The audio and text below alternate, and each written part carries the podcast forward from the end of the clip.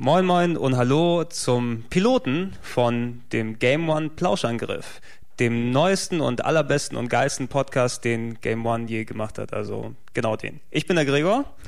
Und ich bin der Eddie. Und äh, gemeinsam sind wir. gemeinsam sind wir die Superquatscher. Aber nein, äh, wie schon gesagt, äh, erstmal herzlich willkommen wieder nach langer, langer Zeit, äh, wo wir uns eine kleine Pause, Schrägstrich Auszeit vom Podcasten gegönnt haben, wieder zu einem bisschen ähm, gepflegten Gequatsche über Videospiele und, und anderem Gedöns. Ähm, wie ihr schon gehört habt, das ist hier die Folge 0, der Pilot des, des Plauschangriff. Wir hatten ja schon in der Vergangenheit angekündigt, dass ähm, der Podcast eine regelmäßige Angelegenheit werden soll. Nur mussten wir natürlich ein bisschen Zeit für uns haben, dass wir das auch regelmäßig ähm, wirklich anbieten können. Genau, Games Convention lag noch dazwischen und Game Awards, die noch in der Vorbereitung sind und noch viele kleine Sachen, die es nicht äh, erlaubt haben, dass man sich so wirklich drauf einlässt. Aber jetzt ja, haben wir wahrscheinlich wieder bessere Zeiten in Aussicht und können wieder äh, hoffentlich dann auch regelmäßig ein paar coole Podcasts abliefern. Genau, hoffentlich. Das, das ist das Wort. Also es, es war schon sehr nach, nach dem Games Convention oder Gamescom, Entschuldigung, Gamescom äh, ja. Stress, der uns, der uns in Beschlag genommen hat und dann alle Projekte über uns gleichzeitig hereingebrochen sind. Es hat was für sich gehabt, dass wir in unserer Schrägstrich ähm, Sommerpause Auszeit hier einfach zur Arbeit kommen können und einfach mal Podcasts machen.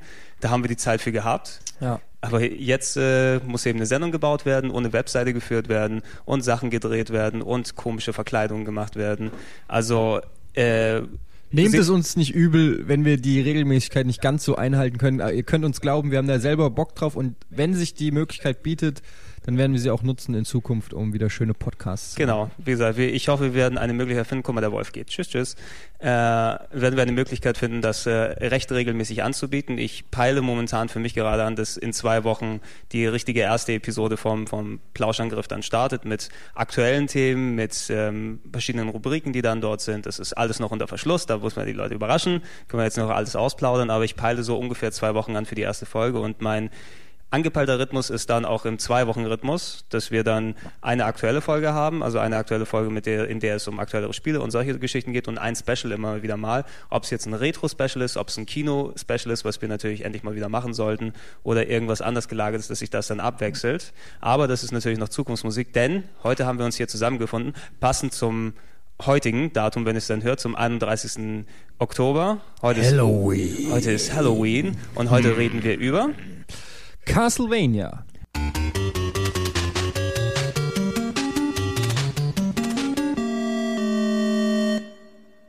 Also über Castlevania. Also nicht nur über Castlevania, sondern über die gesamte Castlevania-Reihe. Und ähm, wir sind auch nur zu zweit aus dem ganz einfachen Grund, dass wir hier im Haus eigentlich keinen anderen so richtig gefunden haben, der eine ähnliche Beziehung äh, aufweisen kann, die wir zu dieser Reihe haben. Ja, was ich sehr merkwürdig finde eigentlich in so einer Games-affinen Redaktion. Ähm, also für, für mich war Castlevania immer so einer der Grundpfeiler, äh, sagen wir es mal so, ja. was, was äh, das Gaming dann immer angeht. Irgendwo mal, irgendwo war immer mal ein Castlevania-Spiel, was man gerade gezockt hat. immer begleitet, ne? Ja. Irgendwie, ja. Ich meine, die, die Idee haben wir ja schon ein bisschen zu einem Podcast über das Thema gehabt, dass wir über Metroid gequatscht haben, weil äh, Metroid äh, und Castlevania sind sich auf die eine oder andere Art ähm, recht ähnlich. Also nicht nur rein vom Spielerischen, wie sich Castlevania später entwickelt hat, sondern einfach vom Alter her zwei große etablierte Serien, die viele Teile hatten, die in, bei Handhelds da mal was Verschiedenes versucht haben, die in 3D nochmal neu gemacht wurden und so weiter und so fort. Da sind sehr viele Parallelen zwischen den beiden Serien. Und ich meine, als große Metroid-Fans, ich glaube, da, da zieht es dich auch langsam einfach zu Castlevania irgendwie hin, wenn du mal damit angefangen hast vorher. Ja, absolut. Also Castlevania ist auch so für mich eine dieser Oldschool-Videospielmarken wie Zelda, wie Mario, wie Metroid, Mega Man kann man eigentlich auch noch irgendwie so mit dazu. Also wirklich so eine dieser äh, Marken, die es geschafft haben, über Jahrzehnte hinweg ähm, ja zu existieren und allein deshalb ist es schon mal wert, dieser Reihe einen po eigenen Podcast zu widmen. Und es ist ja auch wirklich, ähm, es gibt so viel, was man dazu sagen kann, weil eben auch so eine krasse Entwicklung stattgefunden mhm. hat, nämlich von diesem klassischen ja, wie nennt man es? Jump, Jump Run kann man es ja auch nicht nennen. Ja, so Jump, Action. Jump and Peitsch. Jump and Peitsch, Jump and Whip. Genau. Ähm, bis hin zu diesen ja schon fast Rollenspiel, Adventure, Action-mäßigen Metroidvanias, wie sie ja heißen. genau. Und das ist ja eine unheimliche Entwicklung, die da stattgefunden hat, die die äh, Serie auch nochmal sehr stark verändert hat. Eben, da hat sich, da hat sich eine Menge durchgezogen. Wir werden das hier auch gleich alles in Ruhe ein bisschen bequatschen. Da es sehr, sehr viele Castlevania Games gibt, ähm, haben wir uns heute mal dazu entschlossen, wir machen das nicht in diesem ganz super detaillierten Format, wo wir jedes Spiel einzeln durchgehen und uns dann wirklich mal 20 Minuten drüber unterhalten, weil da würden wir wahrscheinlich noch übermorgen hier dran sein, da wäre wär Halloween vorbei und da würde der Podcast nicht mehr so viel Spaß machen beim Zuhören. Äh, hoffe ich jedenfalls. Ähm, Deshalb werden wir das jetzt so machen, dass wir nach und nach mal die verschiedenen Äras abgehen, in denen Castlevania gewesen ist und ähm, wie sich Castlevania dann verändert hat mit den einzelnen Plattformen. Ich habe das hier kurz ein bisschen reinsortiert und ähm, wir fangen gleich damit an. Erstmal eine kurze Pause, ein bisschen Castlevania Musik.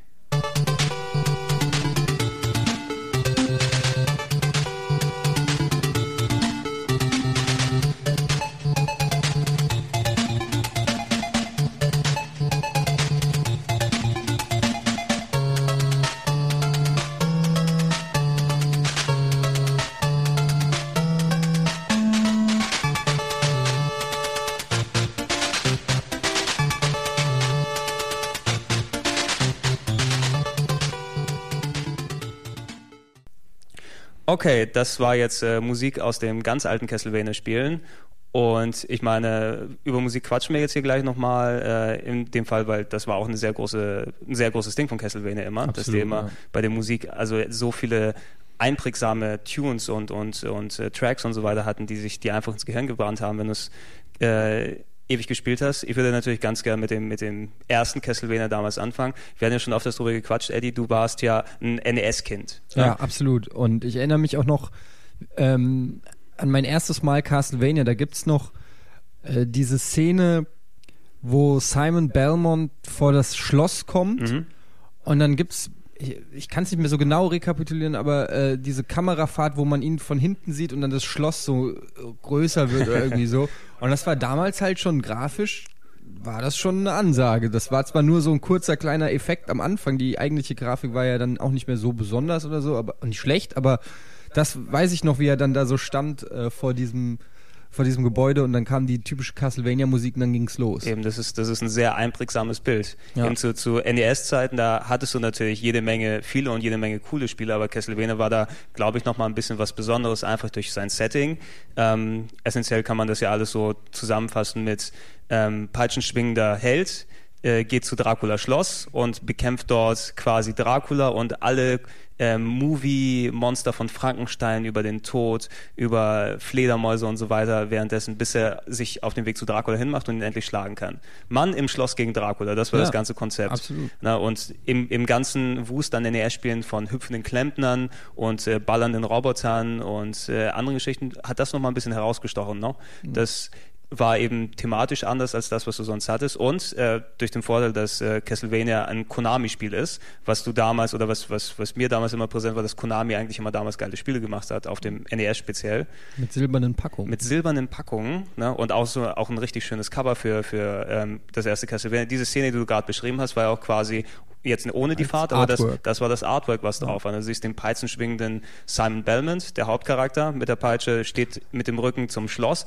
schwingt das Ding durch. Oben siehst du noch das Gesicht von Dracula im Himmel, glaube ich. Und tatsächlich, wenn man mal äh, rückblickt, äh, ist das so schon das erste Mal vielleicht sogar, dass man unbewusst mehr oder weniger in Kontakt kam mit äh, Manga. Stimmt, stimmt. Weil ähm, ich meine, damals, wenn du solche, solche Manga- und Anime-Geschichten in Amerika, in Europa hattest, da wurde das ja nicht speziell als Anime oder Manga dann dargestellt. Ich meine, wir alle haben irgendwie Captain Future oder Heidi oder sonst was Ja. geguckt früher, da mussten wir uns da angucken lassen. Da hat niemand gesagt, guck mal, was für ein geiler Anime das ist. Ja. Sondern das, Das war war ein einfach. Zeichentrickfilm. Das war ein Zeichentrickfilm, der eben ein bisschen anders gezeichnet war und vielleicht hat einem gefallen, dieser Stil. Und das war das, was du dann auf der Packung auch bei Castlevania dann gesehen hast. Ja. Ne, Das war, hatte diesen coolen Anime-Look, ähm, den du damals noch nicht richtig definieren konntest. Du wusstest nur, es sieht cool aus und ich mag es irgendwie.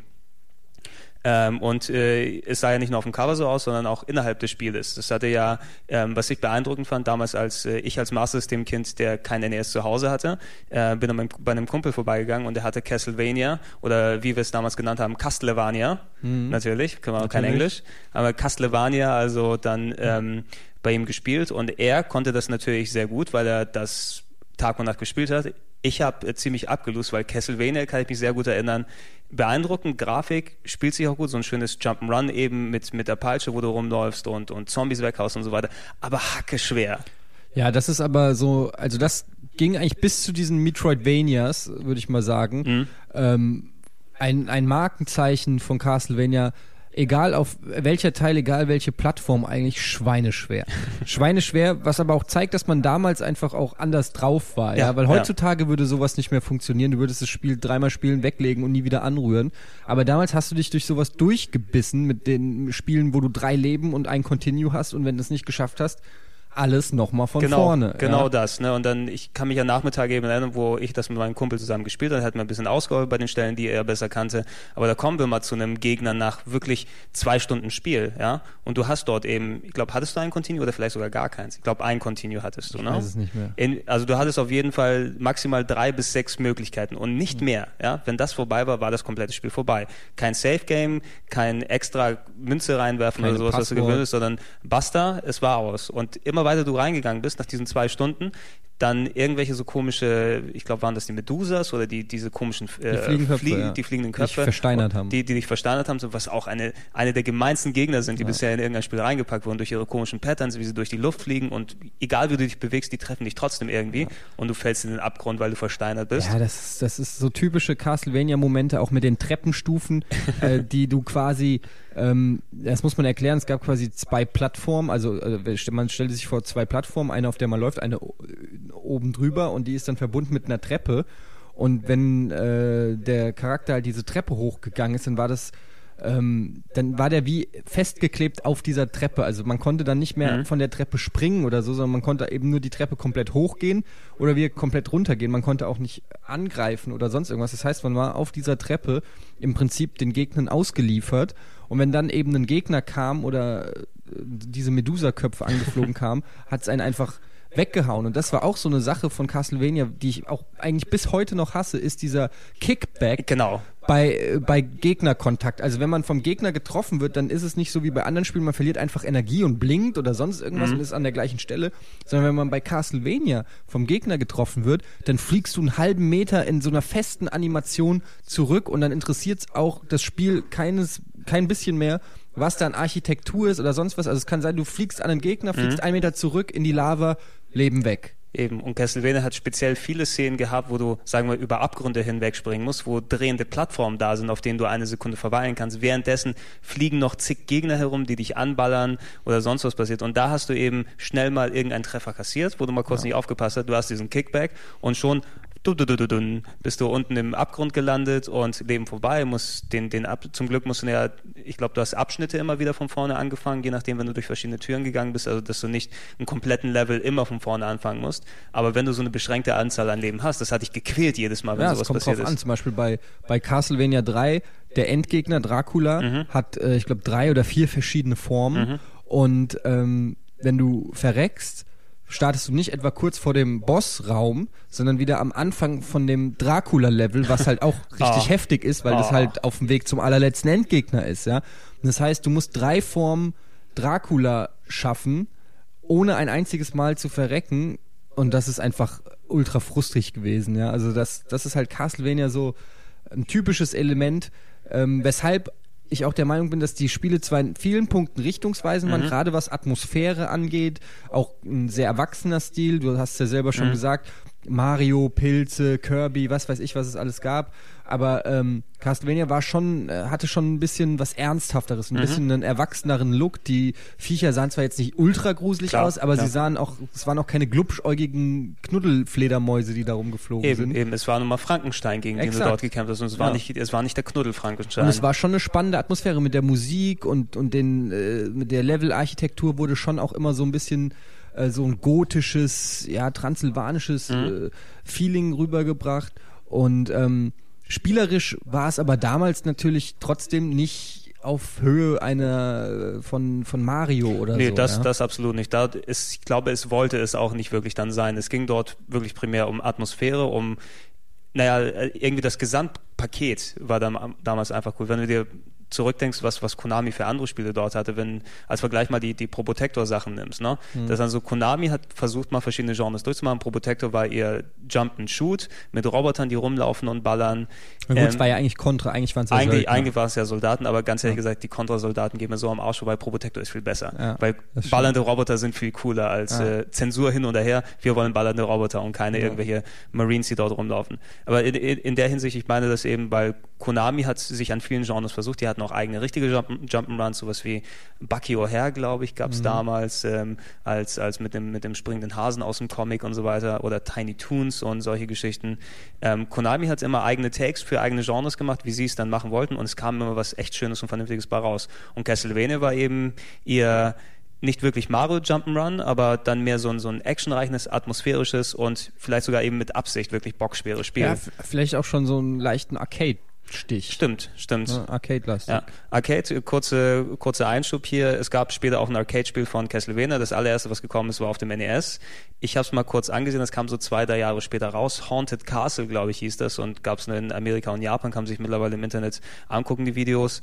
Und äh, das ist zum Beispiel viel beschissener als das äh, NES mhm. Castlevania. Also das ich gar nicht. irgendwie den Arcade-Stil haben sie schon echt gut rübergebracht im NES-Spiel, aber in der Arcade-Version haben sie es nicht gut gemacht, weil es sehr merkwürdig ist. Wahrscheinlich mhm. waren es irgendwie so ein Drittteam, das sich da kurz mal reingesetzt hat.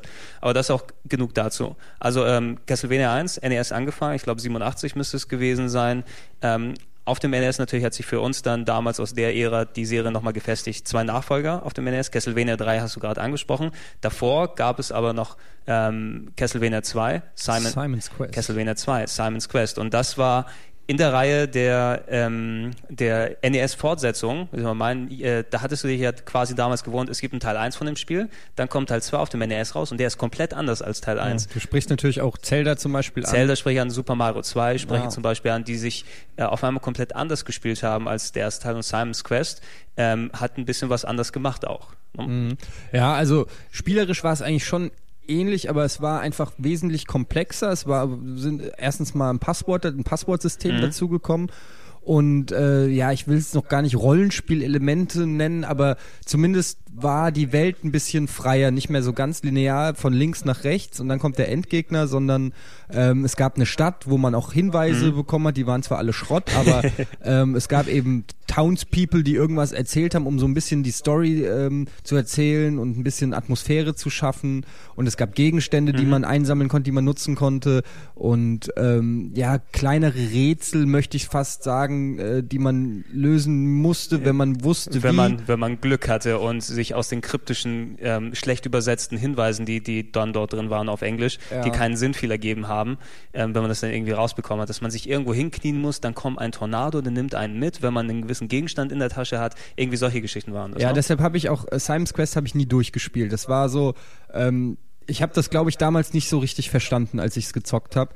Äh, mir hat es gut gefallen, weil die Grafik ordentlich war und die Atmosphäre eigentlich äh, auch nicht so schlecht war, aber es war einfach.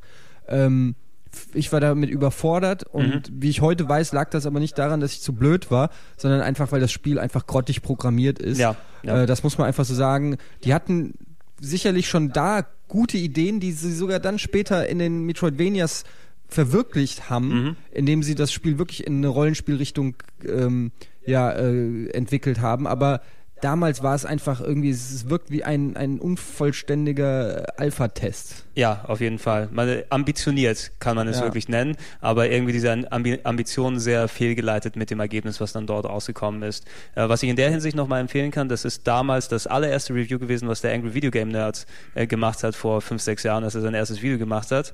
Ähm, und das war auch so ein, ein, ein, sehr großer Rant, eine Eloge darüber, wie scheiße eigentlich ähm, Simon's Quest denn so ist. Ja, ich meine. Mit, ja, ich meine, mit ein bisschen Abstand kann man vielleicht dem noch ein bisschen was abgewinnen und so weiter und so fort, aber naja das sollte es, glaube ich, auch zu Simon's Quest sein. Ich meine, viele von uns haben es dann übergangen. Wo es dann wieder interessanter wurde, war Castlevania 3 auf dem mhm. NES, was ich denke auch äh, heutzutage immer noch ein sehr, sehr gutes Spiel ist und ja. auch einer der besten Titel der Castlevania-Serie.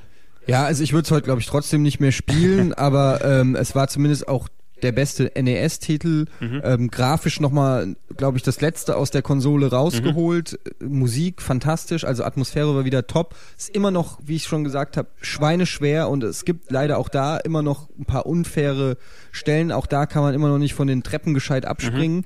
Aber ansonsten spielerisch hat das unheimlich viele frische Ideen ähm, aus dem Hut gezaubert für die Castlevania-Reihe und war, hat sich wesentlich abwechslungsreicher gespielt als der erste Teil und ist für mich deshalb auch so, ähm, ja, es lässt sich schon so ein bisschen wie Super Mario 1 und Super Mario 3 mhm. vergleichen, vielleicht nicht ganz so äh, Fast, krass, ja. aber, aber schon, man merkt, mit Castlevania 1 wurde so ein Spielprinzip erfunden und mit Castlevania 3 haben sie dann eigentlich mit diesem Spielprinzip das Optimum rausgeholt für die Konsole. Mhm, ja, auf, auf jeden Fall. Eben so, äh, wie so eine Art kleine Entschuldigung dafür, dass es bei Simon's Quest nicht so gut geklappt hat. Wieder quasi dieses Bekannte zurück zu den Wurzeln. Nur da haben sie kapiert eben, was an Castlevania 1 so besonders war, auch nochmal aufgewertet. Bessere Grafik, bessere Levels. Du hattest, glaube ich, drei Charaktere, zwischen denen du hin und her gesprungen bist. Darunter auch ein Alucard, ne, den, der. Genau, der konnte sich in eine Fledermaus Der konnte sich in eine Alucard, der, der, der Sohn von Dracula, der später nochmal eine größere Rolle gespielt hat in, in vielen Teilen. Ähm, und ähm, das, wie du auch schon gesagt hast, das kam zu einem relativ späten Zeitpunkt beim NES raus, dass die damals auch schon kannten, wie gut sie mit der Konsole umgehen können, die Programmierer, und noch viel Grafik, viel Technik, gute Musik und so weiter rausgeholt haben und das immer noch eben einer der, der besten NES-Titel in der Hinsicht ist. Und wenn man es heutzutage spielen will, es gibt es, glaube ich, mittlerweile auch als, als äh, Virtual Console Download, äh, Download, dass man sich dann nochmal in Ruhe angucken kann für 500 Punkte. Ich glaube, das sollte der Titel einem wert sein, wenn man das nochmal nacherleben will. Ähm, aber es war so das kleine Abschiedsgeschenk in Richtung ähm, NES. Und äh, das war ja zum Glück noch nicht der Schluss für die Castlevania-Reihe, denn die ist dann nachher auf die 16-Bit-Konsolen übergesprungen. Und da gehen wir gleich hin, nachdem wir ein bisschen Musik gehört haben.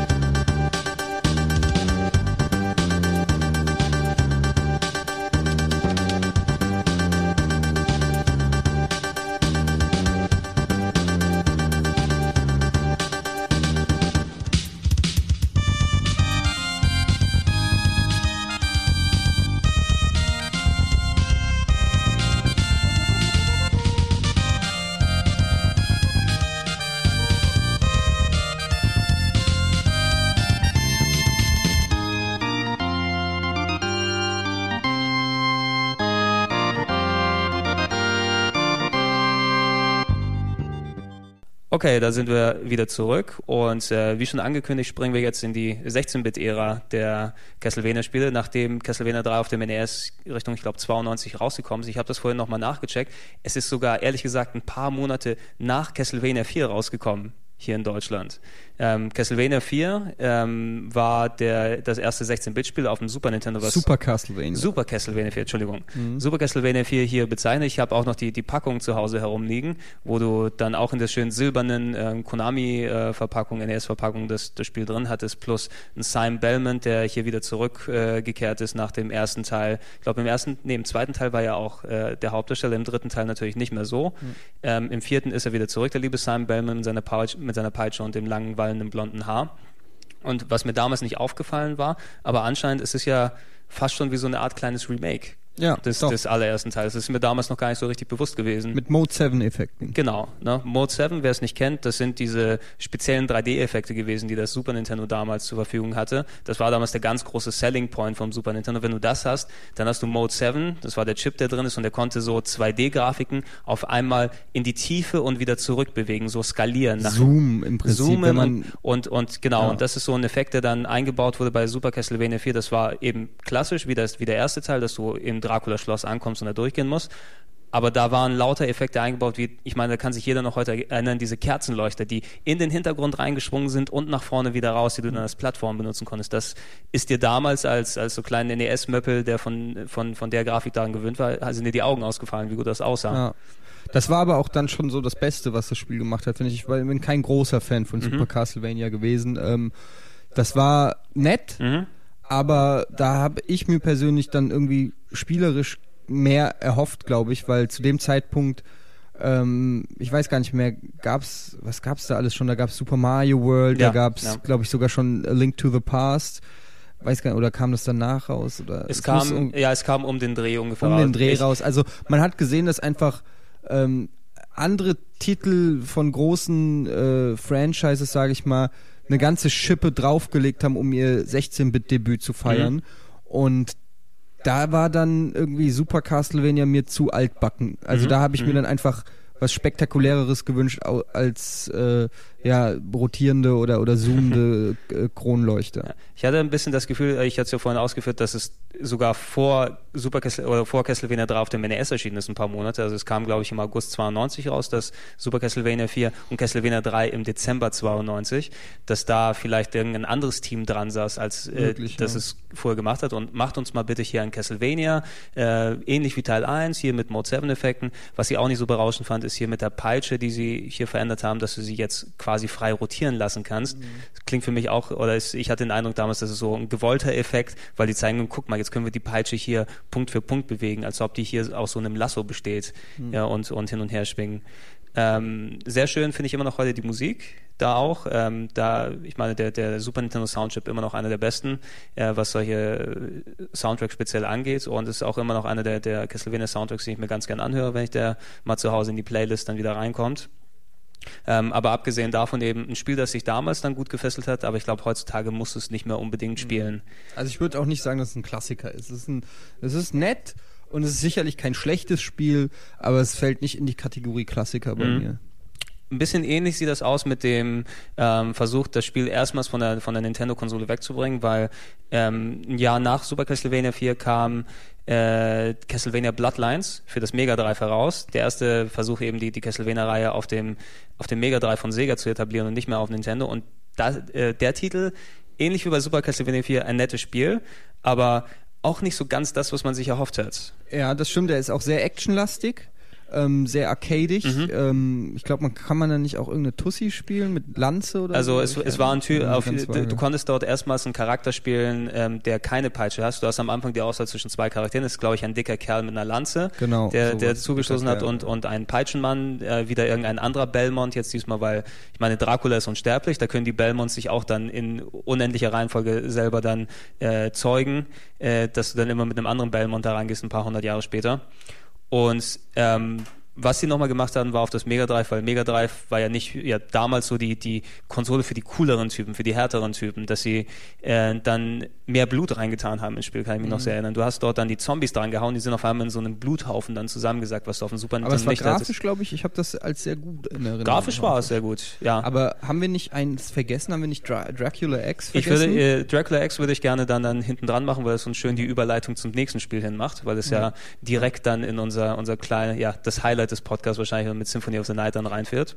ja, wir haben noch N64. N das, das ist dann Aber das, wir Lowlight, aber das kommt. Das können wir auch weglassen. Genau. Ja, N64, da kommen wir dann eben danach dazu, weil ich das hier so kategorisiert habe. Hm, wir springen okay. also ein bisschen mit den Jahren hin und her, dafür, dass wir es dann äh, vernünftig in der Reihenfolge hier drin haben. Äh, Castlevania Bloodlines kann man sich, glaube ich, eventuell auch auf der Virtual Console angucken. Ist auch ein nettes Spiel.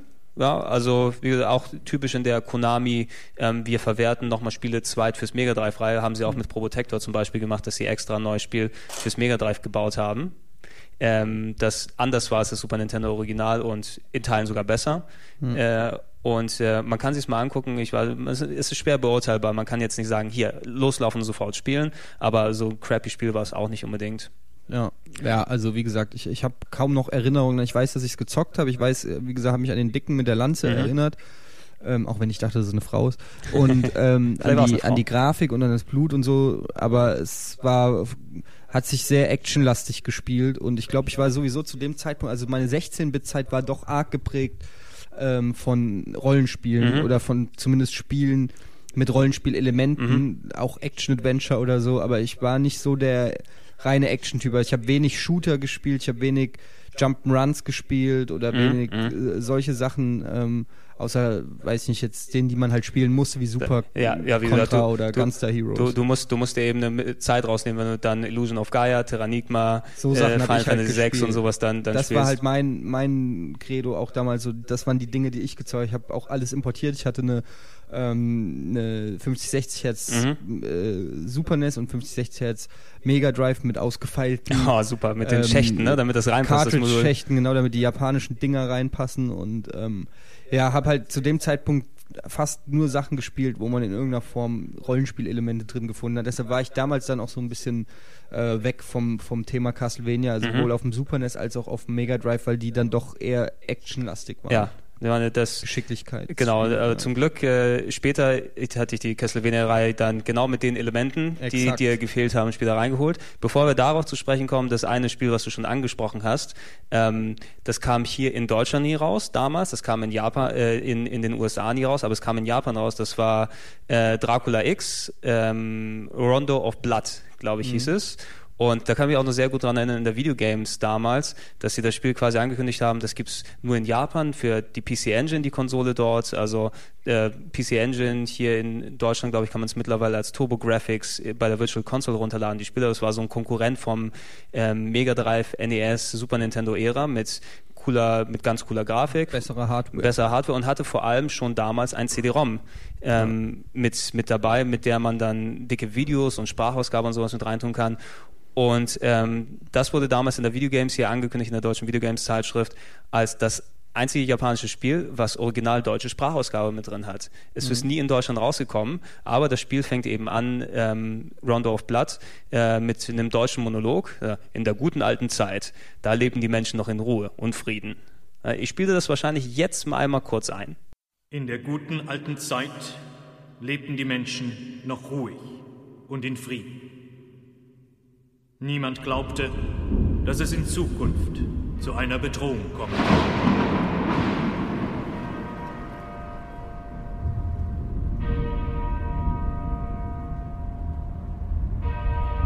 Auf der Schattenseite des Friedens und des Wachstums gab und gibt es aber auch immer das Böse.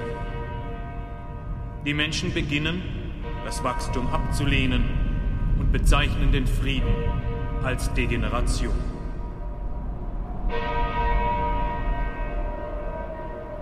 Wir haben uns hier versammelt, um die Mächte der Finsternis mit unserem verfluchten Blut zu rufen. Wir wollen, dass sie die Welt regieren.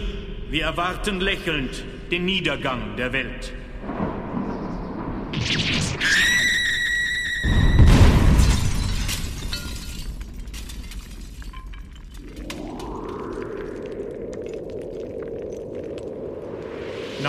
100 Jahren der Böse wieder auferstanden. Er kann sich in eine Fledermaus, einen Wolf und Nebel verwandeln. Er liebt die Nacht. Er schlürft das Blut von jungen Frauen und lebt ewig.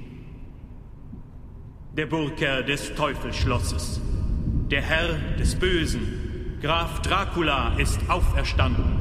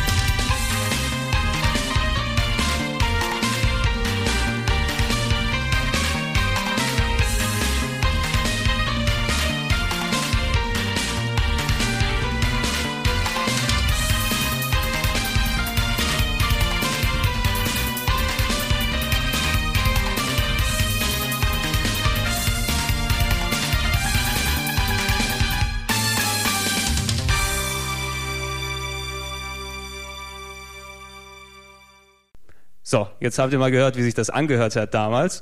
Ähm, und ehrlich gesagt, für, für 1993, als das Spiel damals rausgekommen ist, da hatten wir hier, die keine PC Engine haben. Ich weiß nicht, hast du das damals gespielt? Oder? Ich äh, hab's gespielt, ich hatte auch eine PC Engine, ich hatte das Spiel nicht, das hatte ein Kumpel von Mhm. mir. Und ähm, ich habe kaum Erinnerungen dran, muss ich ehrlich gestehen. Ich erinnere mich sogar an den Test Mhm. und ähm, an so kleine Bruchstücke. Ich habe es aber nicht wirklich ausgiebig gespielt. Also ich, es wäre jetzt gelogen, wenn ich sagen würde, ich wäre der Dracula X-Experte. So. Ich habe es ich ein paar Jahre später nachgeholt, damals leider keine PC Engine verfügbar und die Preise sind damals wahnsinnig gewesen. Heute sind die Preise für ein Exemplar auch wahnsinnig, aber zum Glück haben sie sich mittlerweile mit Remakes und so weiter behelfen und das äh, vernünftig spielen.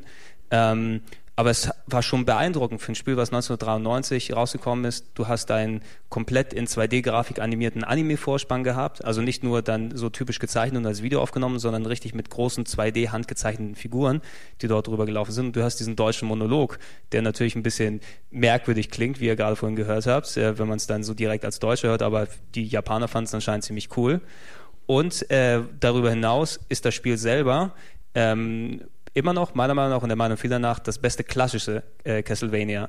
Ähm, klassisch in der Hinsicht Jump'n'Run oder Jump'n'Pulch mit äh, klassischen äh, linearen Levels. Du konntest bei dem Spiel zusätzlich noch viele Abzweigungen wählen in manchen Leveln, dass du mal durch eine Tür oben oder durch einen Geheimgang unten gegangen bist und auf einmal haben sich ganz andere Level dir eröffnet.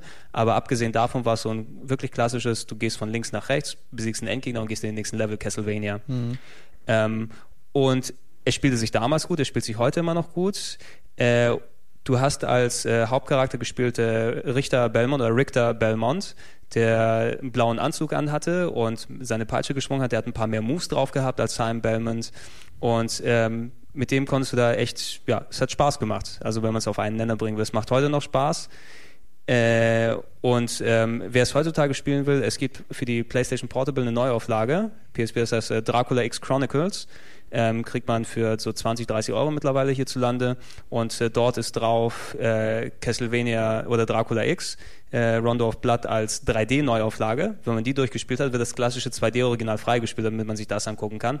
Beide funktionieren ganz gut. Also das 3D ist jetzt nicht so supi-dupi. aber Man kennt es, wenn so alte 2D-Spiele auf 3D umgestellt werden. Nur von der Grafik her, nicht vom Gameplay muss es nicht unbedingt heißen, dass die äh, wirklich jetzt hier gut und gelungen sind, aber dort passt es und äh, zur Not lädt man sich einen Spielstand runter und kann das 2D-Original gleich spielen, dass es damit drauf ist. Aber das Wichtige an dem Spiel ist, äh, auch wenn es hierzulande nicht rein, äh, rausgekommen ist, dann Dracula X, führt es uns gleich ins nächste Segment, denn ähm, es war quasi der direkte Vorgänger von dem Glanzstück der Castlevania-Serie, von Symphony of the Night.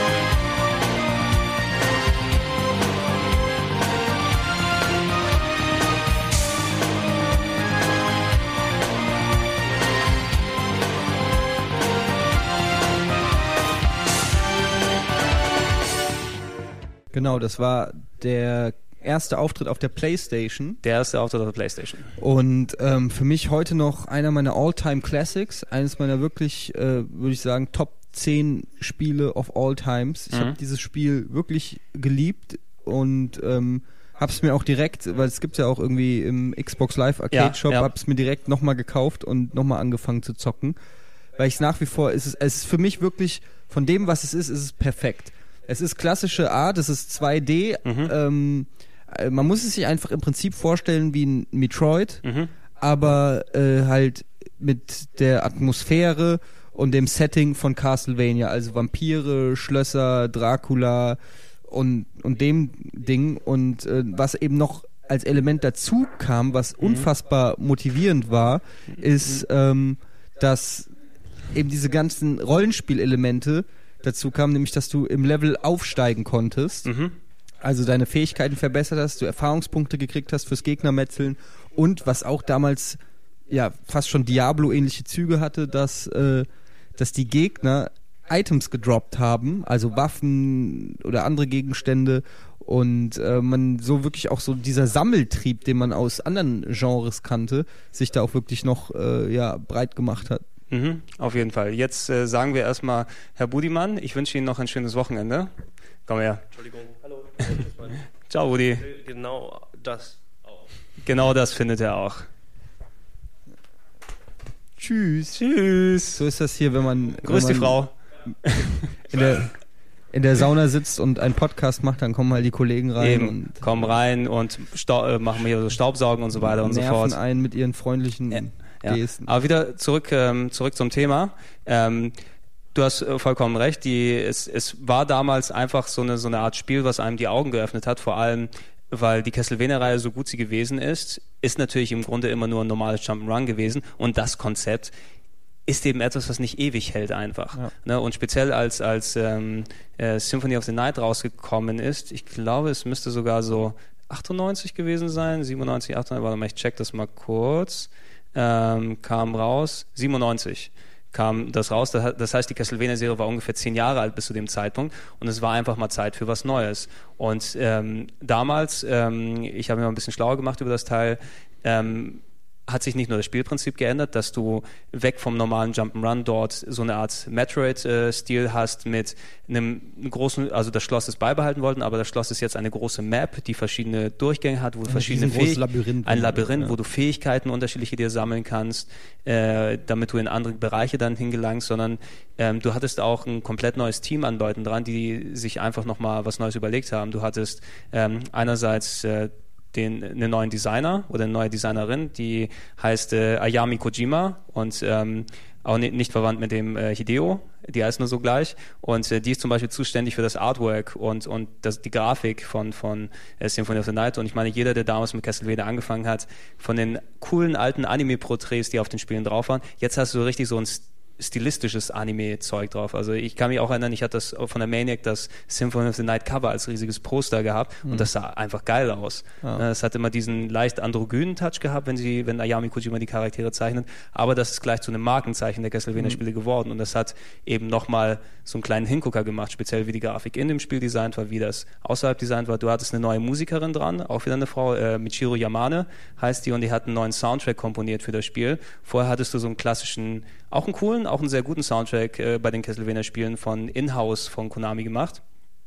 Und äh, die Frau hat jetzt quasi ähm, mit äh, richtigen Instrumenten, komplett instrumentierten Soundtrack mit Orchester, teilweise mit, mit dicken Gitarrensoli mit drin verbaut und hat der, der Castlevania-Musik nochmal einen anderen Dreh gegeben, die dann auch ähm, ja auch bis heute eigentlich äh, dann geblieben ist bei der Serie, dass, dass da der gewisse Touch drin war. Und äh, zusammengenommen mit dem neuen Gameplay hat es aus dem Erlebnis Castlevania wirklich was komplett Neues und komplett anderes gemacht.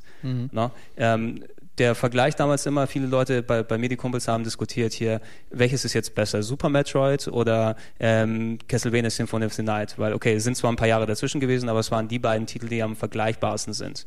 Und ich meine, da, da kannst du dich wahrscheinlich heute noch vernünftig drum streiten. Ich persönlich denke, Super Metroid ist da noch einen Tacken drüber, weil es einfach perfekter durchdesignt ist, aber Ja, das ist, das ist einfach auch eine Frage des Geschmacks, was man einfach, welches Setting einem besser gefällt. Ähm, ich muss einfach sagen, bei, bei Metroid ist einfach durch die Atmosphäre, durch die Musik, da kriege ich einfach eine Gänsehaut, ist es bei mir einfach noch einen kleinen Tacken drüber, aber ähm, für mich ist Symphony, Symphony of the Night schon auch eine Verbeugung vor Super ja. Metroid. Also ähm, das merkt man einfach, dass Super Metroid einen unheimlichen Einfluss darauf hatte.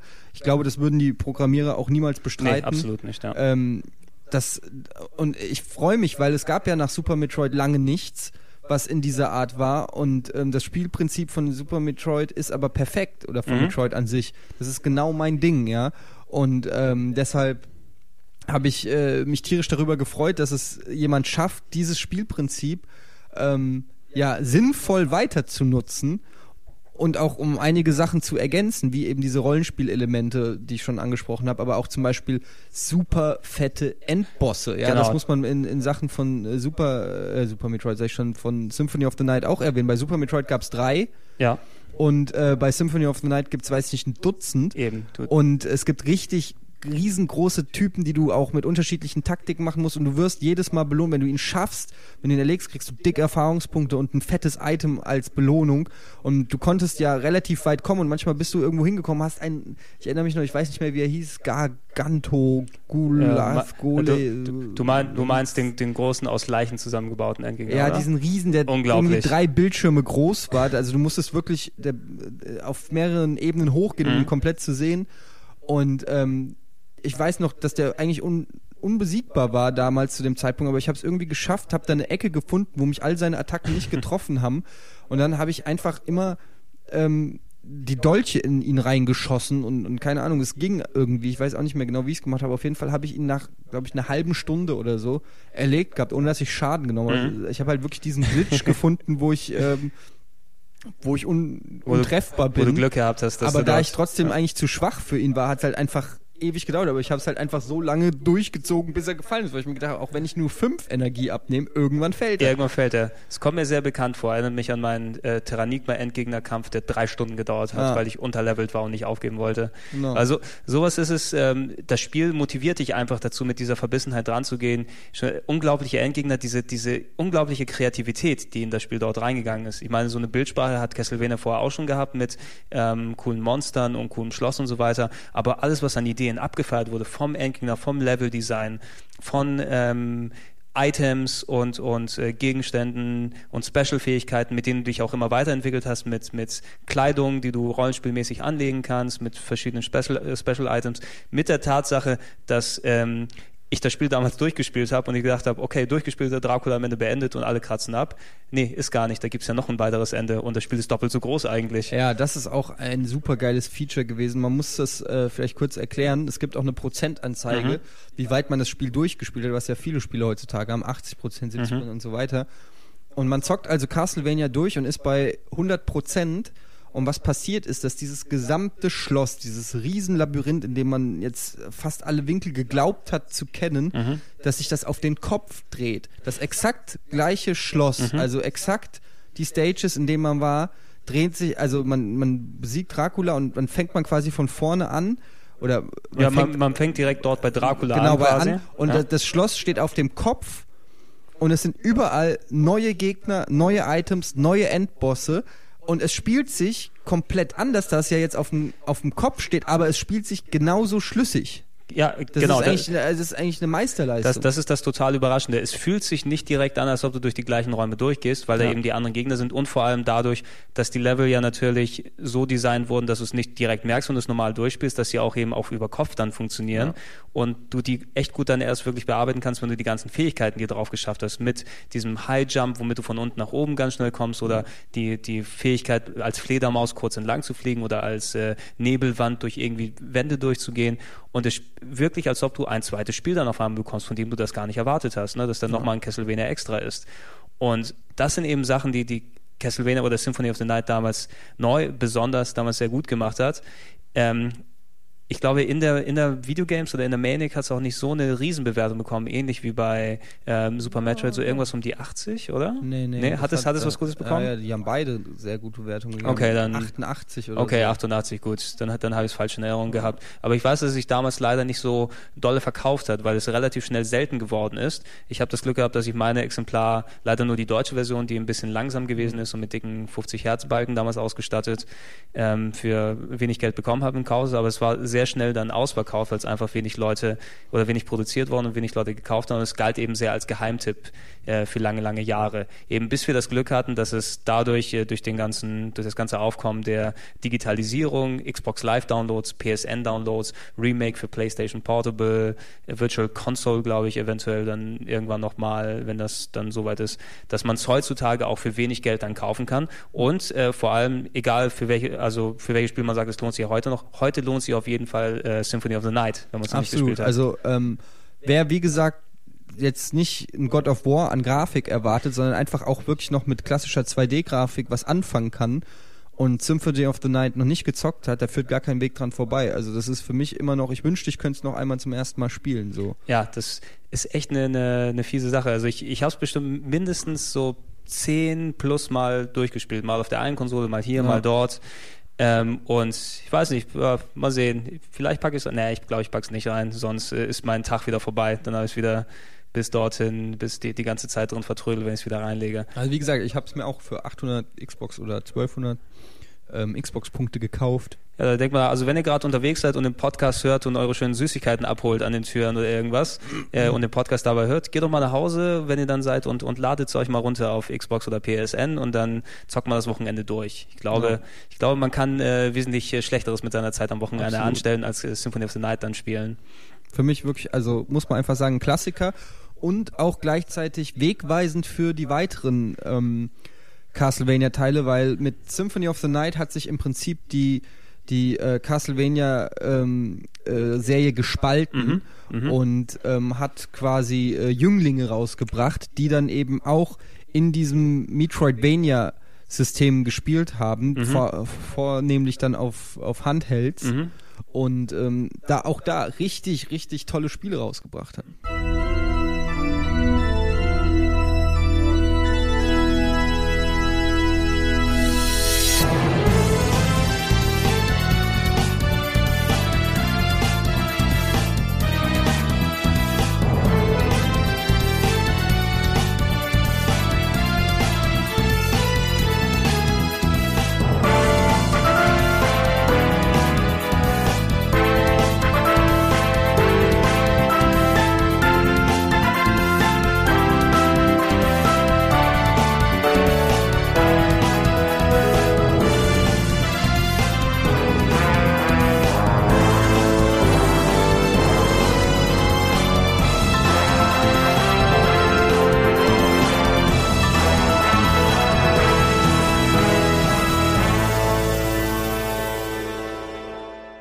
Genau, genau, das ist es. Nachdem Symphony of the Night eben rausgekommen ist, hat es ein paar Jährchen gedauert, ähm, weil sie viele Leute dachten, okay, das ist so der, der Abgesang auf die 2D Castlevanias, weil damals alles neu, alles muss 3D sein. Ähm, und da nochmal zu der Zeit ein 2D-Spiel rauszubringen, eben, ja, wir kriegen noch ein gutes 2D-Spiel und das ist es dann gewesen. Da wird kein 2D-Castlevania mehr nachkommen. Da habe ich auch damals ein bisschen resigniert, leider, weil ausgerechnet jetzt, wo die 2D-Ära anscheinend vorbei ist, kommt das beste Spiel aus der Castlevania-Serie und wir werden sowas dann nicht mehr wiedersehen. Hatte sich die Serie aufgespalten. Über die 3D-Teile sprechen wir später noch im Kurz, weil viel mehr haben die auch nicht verdient, dass man die dann kurz abhandelt.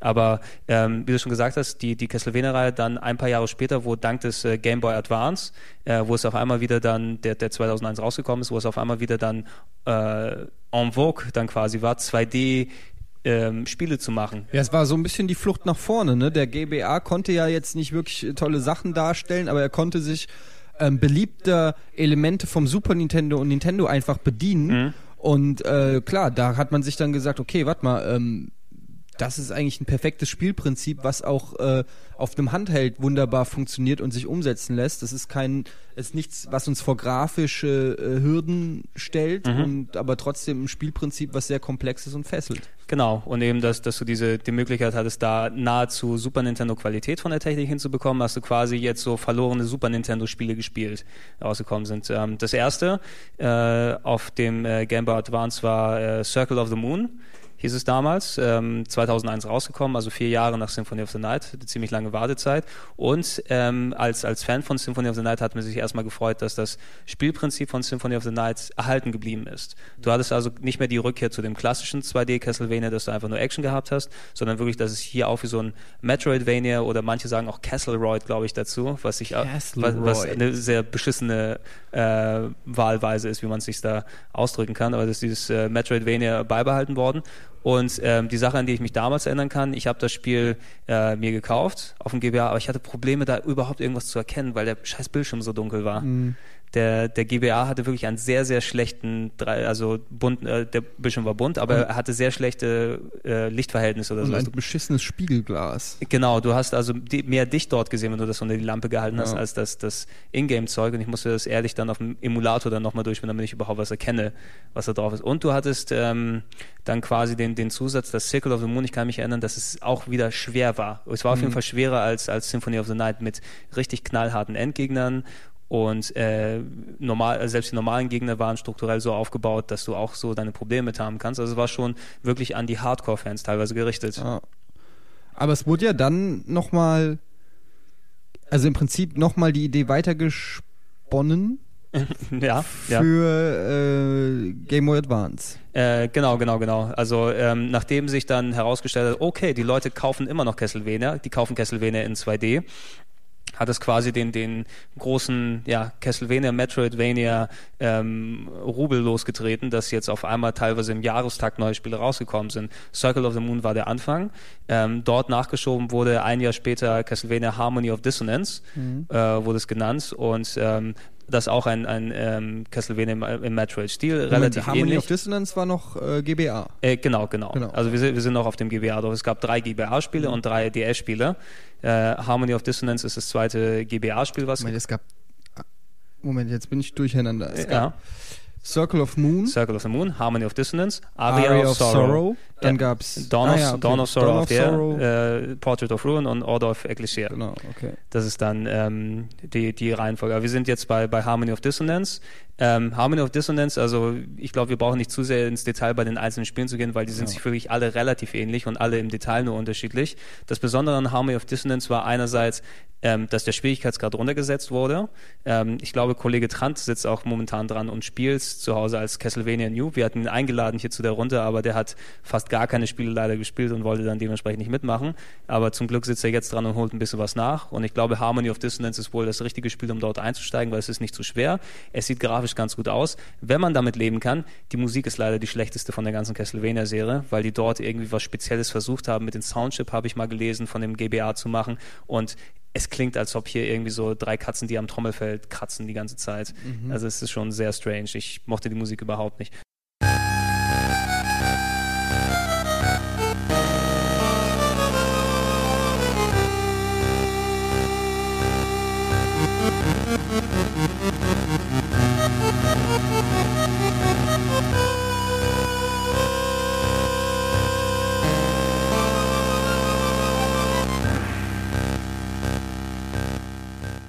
Aber ansonsten ist es ein nettes äh, Castlevania, was man zwischendurch gut spielen kann. Die GBA-Spiele haben auch so eine runde Durchspielzeit von so ja sechs, sieben, acht Stunden. Also das ist ja was, was man an ein paar Nachmittagen mitnehmen kann oder wenn man sich da mal wirklich intensiv mal ein Wochenende dran setzt, auch durchspielen kann. Auch sehr schön kann ich auch empfehlen mit dem äh, GameCube und dem Game Boy Advance Adapter, weil am Fernseher sieht es eben aus wie so alte Super Nintendo-Spiele, die du vernünftig Ja. spielen kannst. Ne? Dann, dann hat man wieder das klassischere Erlebnis. War nicht so ganz der große Wurf Harmony of Dissonance.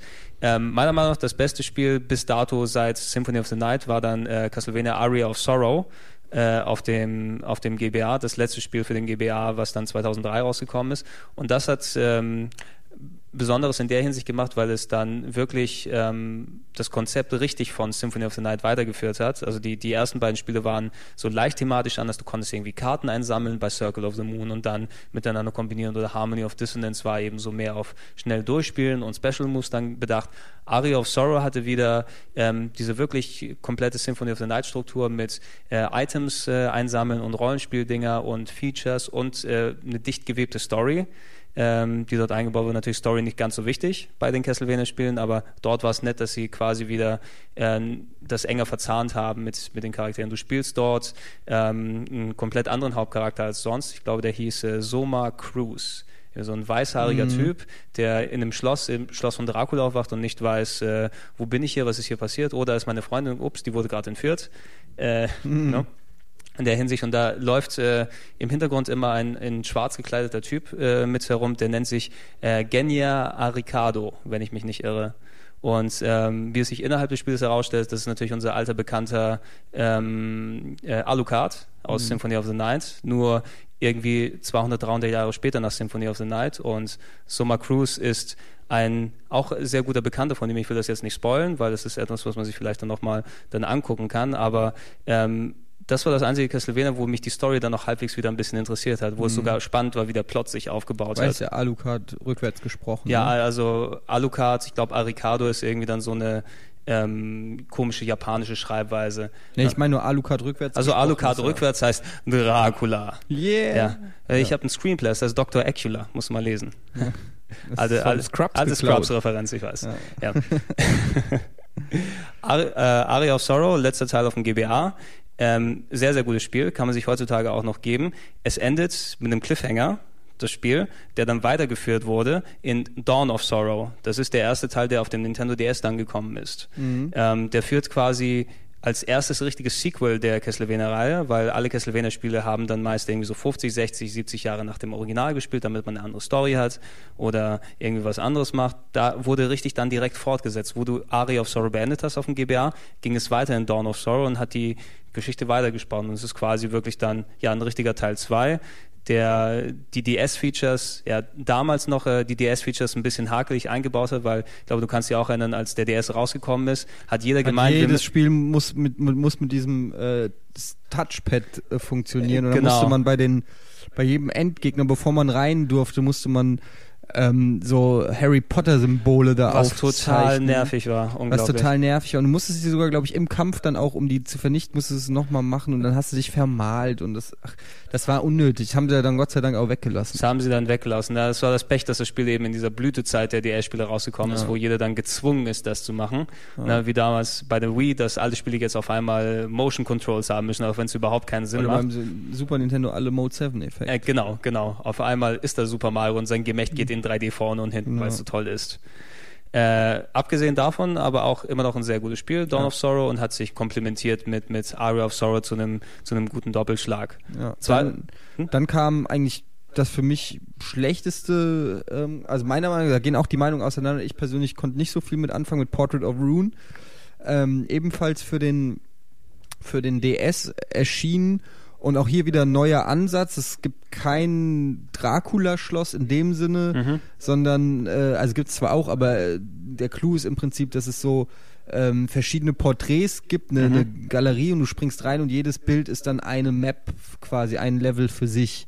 Und ähm, das hat mir allein, also grafisch war das super, es gab teilweise auch sehr abgefahrene abgefahrene Level, aber das Spiel hat mich äh, einfach nicht gepackt. Ich weiß nicht warum, auch dieses System mit dem zweiten, wie war das? Mit äh, da gab es du- doch dann noch genau, die du- Skills mit dem zweiten. Ja, du musstest an bestimmten Stellen, da du zwei Charaktere gleichzeitig gesteuert hast und zwischen denen dann hin und her wechseln konntest, an manchen Stellen so Rätsel lösen, dass sich beide auf bestimmte Stellen hinstellen und äh, du bist bei so einer Lorenfahrt zum Beispiel, ne? Und du Ja, musst dann genau. immer wechseln und dich ducken und so kleine Reaktionstests. Ja, aber es war doch auch so, das war ja auch, das haben wir noch gar nicht erwähnt, dass immer bei Castlevania auch dieser Sammeltrieb nicht nur auf Items beschränkt war, sondern zum Beispiel konnte man ja, ich bringe die alle durcheinander, du musst mich korrigieren, Ja. wenn ich es falsch sage, aber war es nicht bei Dawn of Sorrow zum Beispiel auch so, dass du ähm, ja, Special Skills sammeln konntest, indem du dir von, indem die Feinde äh, ihre die- die- Essenzen oder Geister äh, die, oder irgendwie genau so dieses Soul? Soul äh, Collecting oder sowas. Das stimmt. Das war seit seit Aria of Sorrow drin, dass du Genau. ähm, zusätzlich zu dem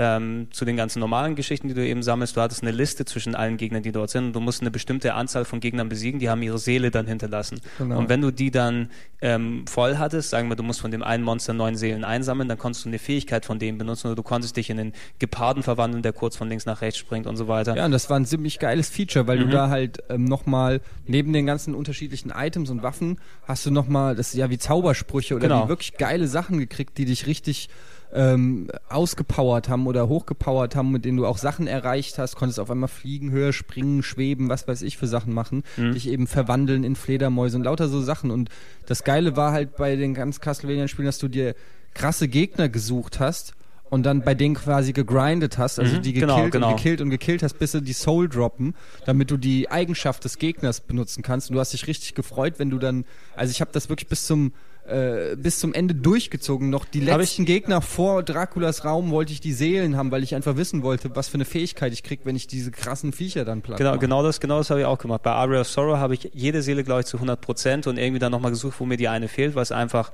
nochmal wirklich ein cooler Motivationsschub war. Ne? So habe ich das Spiel vielleicht vier oder fünf Stunden länger gespielt, als ich es normalerweise gemacht hätte. Und es hat mich trotzdem motiviert während der Zeit. Ja, genau. Und das gab, aber das war ja fast bei allen Castlevania-Spielen dann seit Symphony of the Night, dass die so ein Element hatten. Das hatte zwar Portrait of Rune auch irgendwie, aber da hat mich nicht so gereizt eben. Ähm, das hat mich dann erst wieder jetzt bei äh, Order of Ecclesia äh, äh, hat, hat mich das wieder richtig gepackt. Hast, hast du, hast du, äh, oder ich sag Order of Ecclesia dazu, weil äh, Ecclesia Also. ist äh, griechisch für äh, Kirche. Deshalb- Ecclesia. Ecclesia. Sag, Ecclesia. Ja, de- deshalb habe ich ein bisschen Probleme, da Ecclesi- Ecclesia zu sagen. Für mich immer so, Ecclesia. Ecclesia. Ecclesia. Ecclesia. Ähm, ja, aber du hast recht, äh, Portrait of Ruin, nettes Spiel für die damalige Zeit, aber nicht ganz so ähm, der richtige Wort. Du hast auch ein bisschen gespürt jetzt, ähm, ich meine, das war jetzt das fünfte Spiel, Portrait of Ruin in der ähm, Handheld-Reihe der Spiele. Und das ist eine Sache, die sich bis dahin sehr viel eingeschlichen hat. Natürlich, Symphony of the Night war modern, war cool, als es gekommen ist.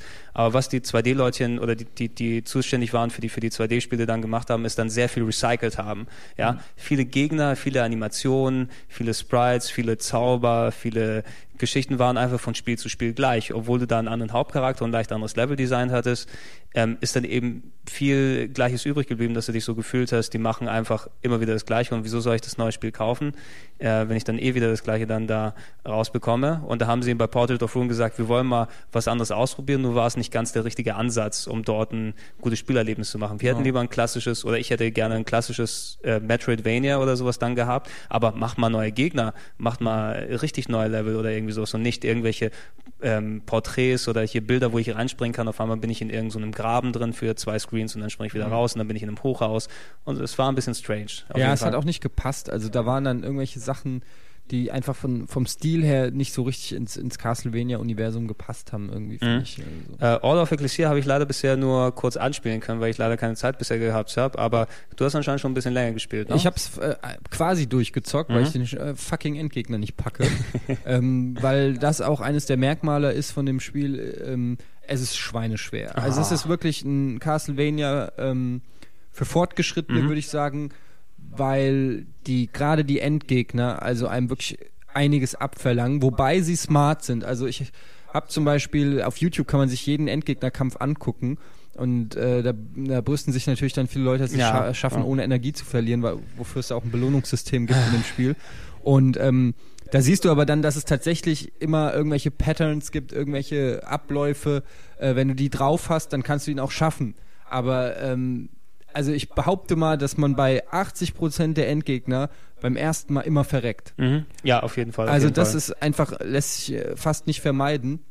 Ähm, davon abgesehen ist Order of Ecclesia ein äh, Ecclesia. Ja, sag ruhig Ecclesia, ich störe Eccle- nicht. Ecclesia. Ecclesia. Äh, ein, ein sehr schönes Castlevania, nicht das Beste, nicht so gut wie äh, Dawn oder Aria, Mhm. natürlich auch nicht so gut wie Symphony, aber danach würde ich es äh, so da einordnen. Es ist, ähm, man hat als neues Feature quasi eine, eine, eine Oberkarte, eine, eine Map. Mhm. Und ähm, auf dieser Map erscheinen zu, äh, nach der Zeit immer neue Locations, die man dann anreisen kann. Und diese Locations sind dann wieder komplette Labyrinthe ähm, äh, für sich. Und das macht man dann so gut, sage ich mal, acht Stunden lang. Und irgendwann erscheint dann auf der Map ganz zum Schluss das Schloss von Dracula. Und das ist dann eben auch nochmal knapp acht Stunden Spielzeit. Das heißt, das ist so auch dieser typische Effekt, du hast schon super viel gespielt Mhm. und denkst dir, wow, jetzt bin ich ja schon ziemlich weit und ziemlich krass und dann kommt noch mal das Riesenschloss, was eben auch noch mal jede Menge Endgegner ist- und Gimmicks ist- für einen Das ist eine ganz coole Geschichte. Ja, immer, vor allem, weil jedes Spiel damit anfängt, du landest vor Dracula Schloss und gehst da kurz Ja. rein. Ähm, so machst du natürlich ein schönes Setup, ne, wo Ja. du dich dann gespannter bist, wo du vielleicht dann auch nicht erwartest, dass da jetzt was Großes kommt. Bei vielen Spielen hättest du jetzt gedacht, ähm, okay, das ist Dracula Schloss, da bin ich in zwei Räumen beim Endgegner und kann ihn weghauen. Aber da hast du ja wirklich nochmal ein richtig dickes Spiel gehabt, das auch so funktioniert hätte. Ja, und was halt auch bei, bei Order of Ecclesia gut ist, ist, dass man ähm, dieses Feature, was ich vorhin schon gesagt habe, mit den Seelensammeln, so ein ähnliches Feature gibt es da auch. Und zwar zieht man quasi ähm, Skills, wie, wie, wie sagt man, beschreibt man es am besten mal, ja, man, man zieht Skills, indem man, also manche äh, manche Gegner droppen mit halt je nach Wahrscheinlichkeitsrate, droppen die halt dann so blaue Symbole. Und wenn man dann nach oben drückt, dann saugt quasi ähm, der Held die, diese, diese äh, Dinger ein und dann kann man sie benutzen.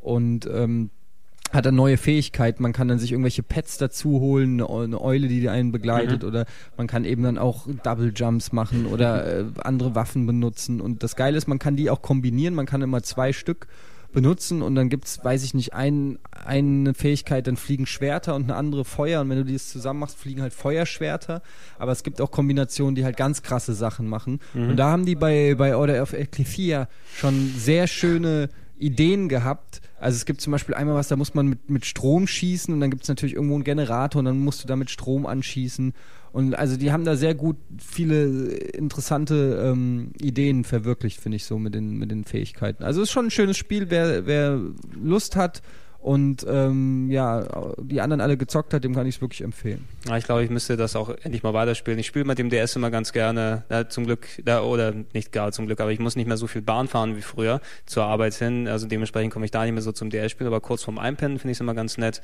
Und äh, ich hatte es auch mal angefangen, aber dann Sachen dazwischen gekommen. Ich glaube, ich soll es mal weiterspielen. Das ist auch so ein Ding, das kannst du eben mal eine halbe Stunde spielen. Hast du auch einen der Levels dort geschafft, ne? wenn die dann in dieser kurzen Form dann da sind, dann dementsprechend weitermachen. Und es gibt übrigens übrigens muss man kurz erwähnen, es gibt Quests. Es gibt mhm. auch wieder eine Stadt, Simon's, Simon's Quest, Quest mäßig, ja. und äh, da gibt es dann Dorfbewohner und die geben einem dein Quest irgendwie, mach mir ein Foto vom Yeti und dann musst du halt irgendwo in der ganzen Welt, musst, gib den Fotoapparat mit und dann musst du halt ein Foto vom Yeti, man kriegst dann auch irgendwelche coolen Belohnungen und so. Also es ist schon, die haben schon sich viel Mühe gegeben da eigentlich, ähm, auch wenn es nicht perfekt geworden ja. ist. Aber ja, es, es hat, äh, glaube ich, auch Punkt, also wertungsmäßig relativ gut abgeschnitten. Ich meine, das ist das, worauf viele wieder ein bisschen gehofft haben, dass man äh, nach, der, nach der Kurve, die bis Portrait of Ruin ein bisschen runtergegangen ist leicht, ne, dass es wieder nach oben geht mit der mhm. Reihe. Ähm, äh, Order of Ecclesia war das äh, bis dato, glaube ich, auch letzte 2D-Spiel, was bis jetzt gekommen ist. Ist auch schon rausgekommen, glaube ich, Anfang 2008 oder irgendwie sowas. Lass mich das mal kurz nachchecken oder wirklich sehr, ach, Oktober 2008, vor fast genau einem Jahr ist es rausgekommen, also nicht so lange her. Ähm, äh, verglichen mit dem Rhythmus, wo dann sonst die, die Castlevania-Spiele rausgekommen sind. Jetzt haben wir noch kein neues gesehen, vielleicht kommt in den nächsten Jahren jetzt noch mal eins. Ähm, ich würde gleich nochmal jetzt dann die, die, von dem, was wir vorhin gesprochen haben, wie sich die Reihe aufgespalten hat, ein paar Worte verlieren zum anderen Zweig von Castlevania, der danach gekommen ist, über den wir aber, glaube ich, nicht zu lange lamentieren müssen. Haha, Wortspiel. Äh, erstmal ein bisschen Musik.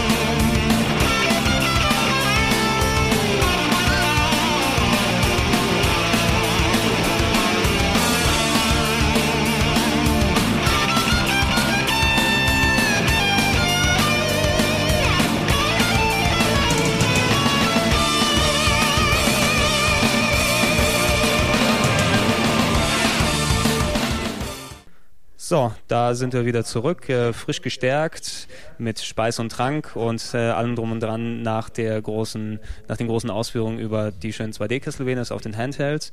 Äh, wie vorhin angekündigt, wollen wir jetzt noch mal kurz über über die andere äh, Spalte, über die andere Reihe reden, in die ähm, Castlevania dann gegangen ist nach ähm, nach äh, Symphony of the Night, äh, das zu der Ära eben rauskam, wo so ziemlich alles dann auf 3D umgebaut wurde, war es natürlich auch Zeit, ähm, ja, anscheinend Zeit für Castlevania in 3D dann zu existieren.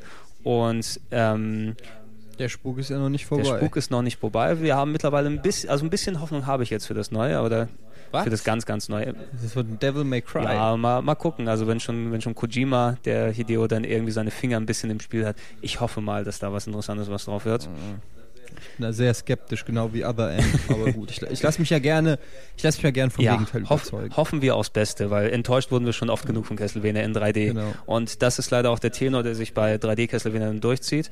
Ähm, das erste Mal, dass Castlevania in, mit richtiger 3D-Grafik aufgetaucht ist, war auf dem N64. Äh, irgendwie so ein Jährchen oder zwei nach ähm, ähm, Symphony of the Night.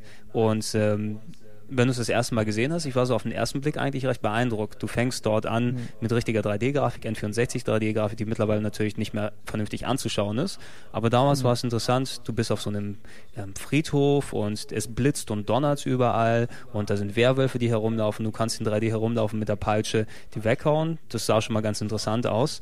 Ähm, ich habe es mir dann gekauft und äh, weitergespielt und irgendwann merkst du dann, okay, wenn du dann von, von außen vom Friedhof in Richtung Schloss dann reinkommst, wo es dann richtig abgeht, da sitzen jetzt nicht wirklich Leute dran, die Ahnung gehabt haben, wie man vernünftig einen Castlevania in 3D dann hinbauen kann, weil du hattest so richtig unübersichtliche Sprungpassagen und das Schloss war komisch aufgebaut und irgendwie hat alles nicht wirklich so funktioniert, wie du es dir gedacht hast.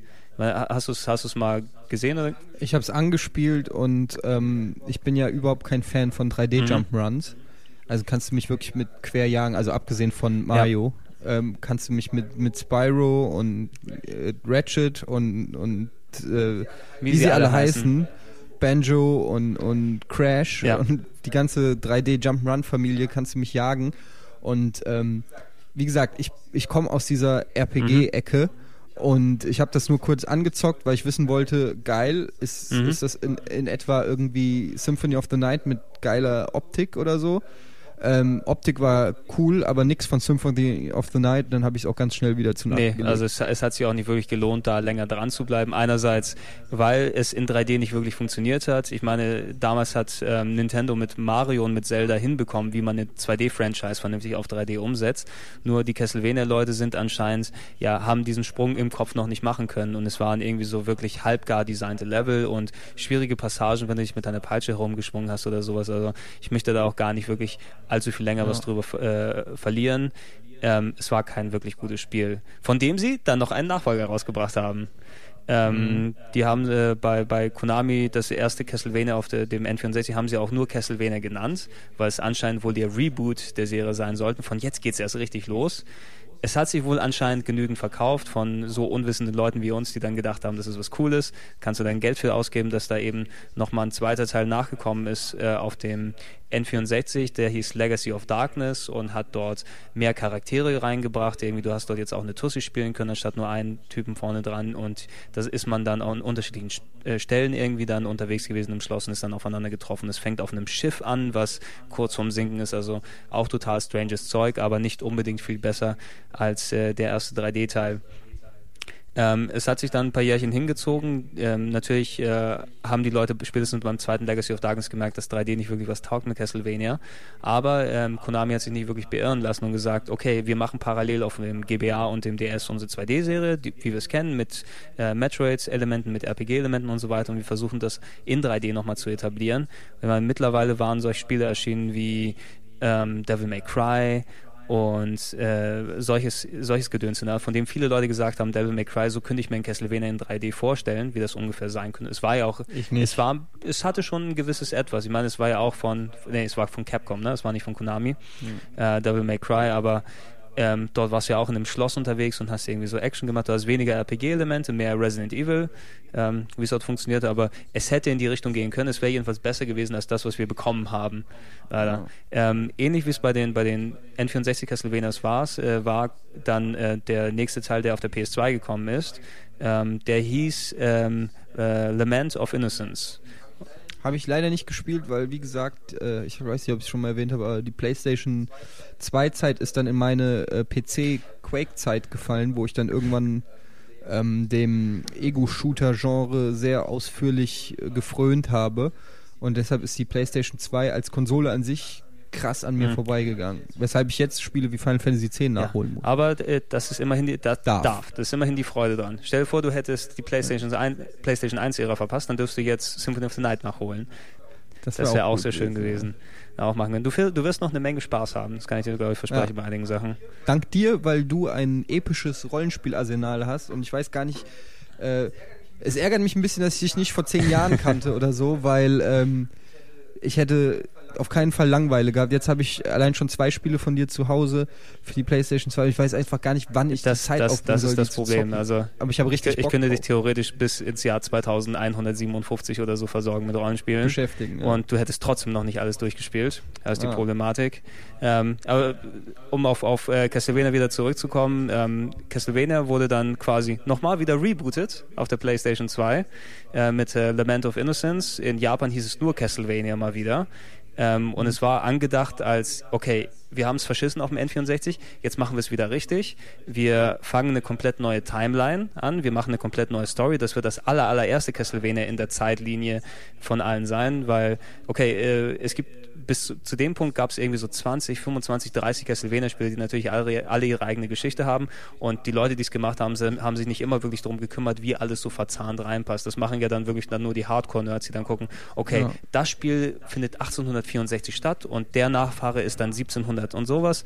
Und da geht es in der Zeit zurück weil, und so weiter und so fort. Und die haben sich gesagt, okay, wir machen das von jetzt einmal neu. Das wird so unser Glanzstück, ähm, womit wir quasi Castlevania neues Leben einhauchen. Leider auch dort äh, schnell gemerkt, ähm, keine RPG-Elemente drin. Und äh, dafür die Action-Elemente, die sie eingebaut haben, waren ja, dürftig bis ähm, irgendwie nicht gut durchdacht. Du hattest da auch wieder so komische 3D-Bauten, mit denen du nicht vernünftig hin und her springen konntest. Der Kampf äh, ähm, hat sich nicht gut angefühlt. Es, es, es war wie so eine Art, ähm, naja, wenn du dir so ein ganz altes Spiel vorstellst, wo es Räume gab, wo du einfach von Raum zu Raum zu Raum hingehst und dort einfach alle Gegner erledigst und dann weitergehen kannst, so hat sich Lament of Innocence angefühlt. Ich habe es auch nicht allzu weit gespielt, was mich irgendwann mal angepisst hat, dass du dann ähm, ja, wirklich diese, diese Billigstruktur mit nicht gut gebauten 3D-Leveln und so weiter hast und nicht so schöner Stau. Und die Grafik war auch okay, aber nicht wirklich so dolle. Es hat mich damals verglichen mit den ähm, Gameboy und ähm, DS-Spielen auch gar nicht gefesselt und ich habe es dann auch irgendwann links liegen lassen. Ich war auch nicht der Einzige. Auch viele Leute sagen auch noch heutzutage, außer Spesen nichts gewesen bei Lament of Innocence. Aber ich wette, ich kenne auch ein Castlevania, das alle gespielt haben. Auf dem Game Boy. Ja, da, da gehen wir gleich nochmal kurz drauf hin. Es gibt es übrigens auch als Remake mittlerweile, was sehr schön ist. Ähm, okay, äh, kurz nochmal zu dem Mal. Es gab nach Lament of Innocence Curse of Darkness ähm, ein weiteres Spiel in dem Stil, auch nicht so besonders dolle. PS2 und Xbox 1 kam es damals raus, 2005. Äh, also ein, zwei Jährchen nach äh, Lament of Innocence, auch ähnlich aufgebaut. Ähm, alle Teile haben sehr gute Musik, ne? also das ist auch noch das Beste an dem Spiel und das Artwork von Ayami Kojima, die eben das durchgemacht hat seit, seit Symphony of the Night. Da kann man sich da vielleicht nochmal ein bisschen was rausziehen, wenn man es unbedingt braucht. Äh, aber die haben nicht wirklich was getaugt. Ähm, und äh, 3D-mäßig war es das auch bis zu diesem Jahr, wo quasi ein neues Spiel angekündigt wurde. Äh, ich meine, wir haben bei den E3-Podcasts noch mal ein bisschen länger drüber gequatscht. Wir brauchen uns jetzt ja auch nicht dazu ausführen. Ähm, Gesundheit. Besser. Ja. Äh, Lords of Shadow wird ähm, irgendwann nächstes Jahr herauskommen. Äh, und äh, da hängen jetzt Leute in Portugal dran, die programmieren und Hideo Kojima von der, der, der ähm, Metal Gear Solid Mann hat irgendwie so ein wachsames Auge drüber. Ähm, scheint wohl ein God of War Schrägstrich Devil May Cry Klon zu werden. Also wer weiß genau, was da rauskommt. Ja. Aber da werden wir uns dann damit beschäftigen, glaube ich, wenn es Zu gegebenen Zeitpunkt nochmal. zum gegebenen Zeitpunkt damit beschäftigen. Ich würde sagen, wir machen eine Pause, kommen dann kurz zurück mit den Spin-offs und werden uns danach verabschieden. Bis gleich. Música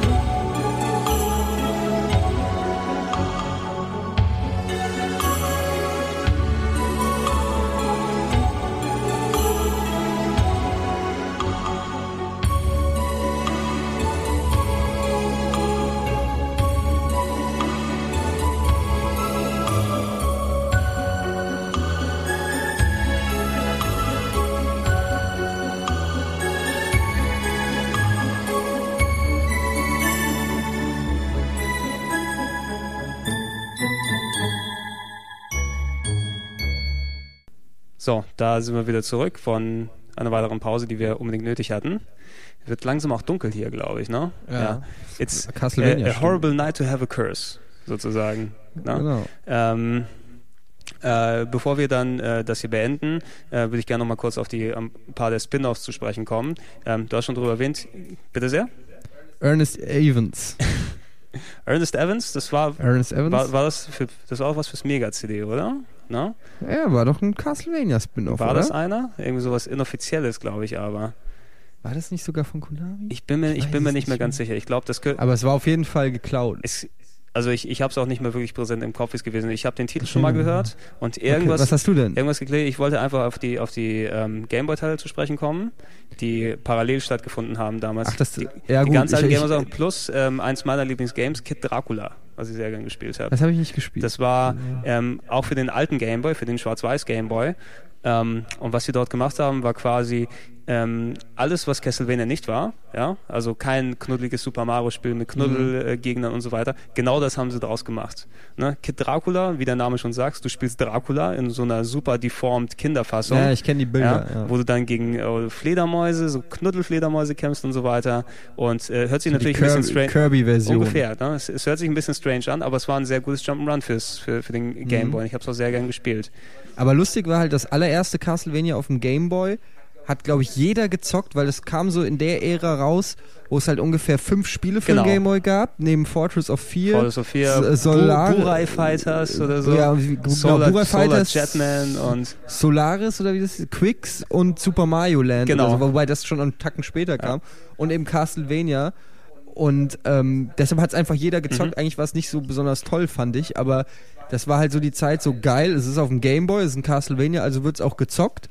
Und so war es dann auch. Aber ähm, war auch schweineschwer. Das ist alles, was ich noch in Erinnerung es war habe. sehr schwer auf jeden Fall. Ja. Und ähm, mehr kann Und, ich dazu und du hattest irgendwie, ich weiß nicht mehr, du hattest nicht mehr, hattest du noch Kerzen oder sowas? Ich kann mich erinnern, dass du so mit Gummibällen oder sowas geworfen hast oder mit aus der Peitsche raus oder du hast Gummibälle sein. gehauen. Ich weiß Irgendwie sowas mehr. sehr komisches. Ähm, was jeder vielleicht mal nachchecken sollte, gerade in Japan rausgekommen und es kommt demnächst, glaube ich, auch hierzulande dann raus. Ähm, für WiiWare, Nintendo Wii, wurde ein äh, Remake gerade gemacht von Castlevania Adventure. So hieß der erste Teil auf dem Game Boy damals, also der schwarz-weiß Game Boy Teil. Und äh, mit neuer Grafik, die Levels sind, glaube ich, alle relativ ähnlich. Ist in Japan gerade rausgekommen für die, äh, für die WiiWare für knapp 1000 Punkte, also 10 Euro, glaube ich. Und äh, ich muss mir mal angucken, wie es ausschaut, weil darauf hätte ich nochmal Hm. Bock, mal zu sehen, ähm, was sie jetzt daraus gemacht haben, wie es jetzt momentan ausschaut. Es muss ja einen Grund gehaben, gehabt haben, dass sie ausgerechnet das Spiel nochmal remaken.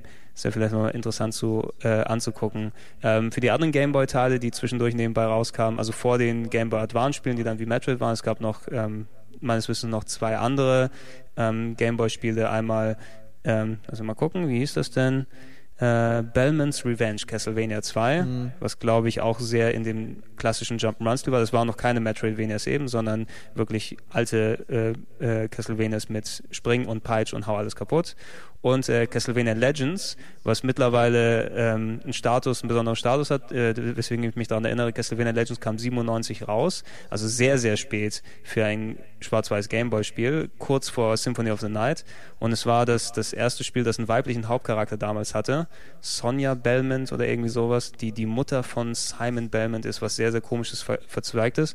Und das wurde zuletzt komplett rausgenommen aus, der, aus dem Kanon der Castlevania-Serie, weil es nicht mehr in die Stories reinpasste, die aktuell schreiben. Aber es ist, wer, wer sich das nochmal geben will für irgendwie günstiges Geld bei Ebay, das ist das verlorene Castlevania-Spiel, was ähm, heutzutage gar nicht mehr offiziell geben dürfte, weil es nicht mehr offiziell erlaubt ist. Äh, ein anderes äh, Spin-off, äh, was ich nochmal kurz erwähnen will, was sich auch keiner kaufen sollte, auf je jeden Fall, ist äh, Castlevania Judgment. Kam dieses Jahr raus. Das ist ein 3D Beat'em Up ähm, für, das, ja. für Nintendo Wii mit komischer St Story und Ist das nicht so Smash Brothers mäßig? Nee, nicht Smash Bros. Es hat mehr sowas von, ja, so einem. Ich, Soul Calibur würde ich jetzt nicht sagen, weil du kannst Mhm. dort ein bisschen mehr herumlaufen und irgendwelche Geschichten machen, aber du musst dir das so vorstellen, als ob jemand äh, ja, Smash Brothers mäßig einfach alle komischen, alle Bellmans und alle Figuren aus der Castlevania-Serie zusammengeholt hat. Für Das sind ja äh, einige. Final, äh, oder Final Fantasy Dissidia, falls jemand das jetzt zuletzt gespielt hat. So diese Best of Villains und Best of Böse, äh, Best of äh, Helden ähm, zusammengeholt als Fighting-Charaktere, die dann zusammengebunden durch einen sehr, sehr komischen Plot ähm, gegeneinander kämpfen müssen. Äh, ich ich habe es mir kurz angeschaut, ich habe es mir nicht gekauft. Ich werde es vielleicht machen, wenn es für 5 Euro irgendwo in der, in der Grabelkiste sehen, um einfach mal den, den Novelty-Faktor mir anzugucken.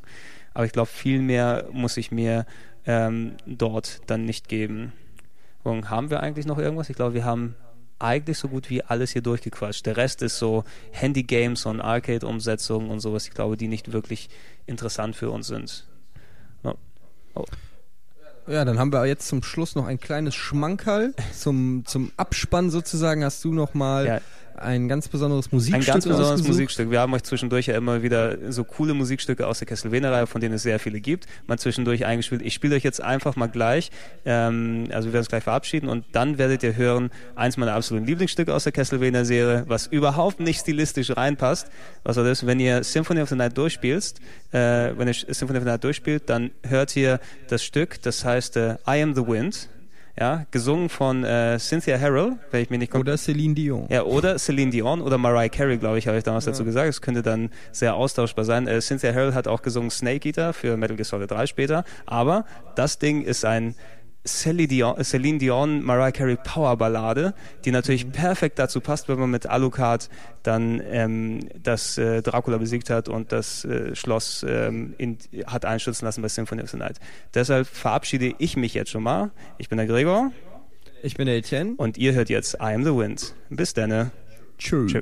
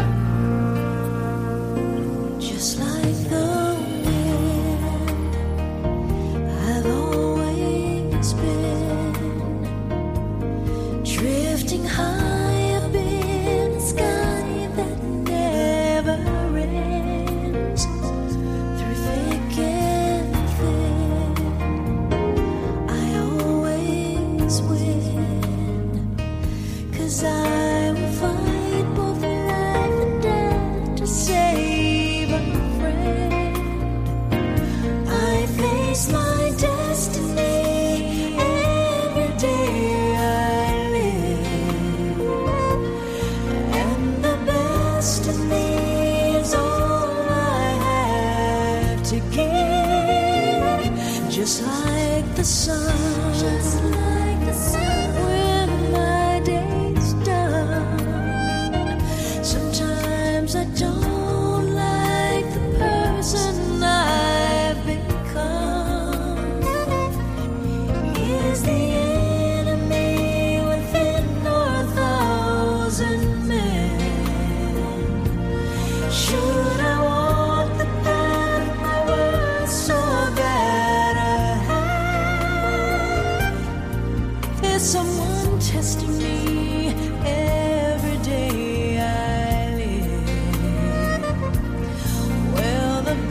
I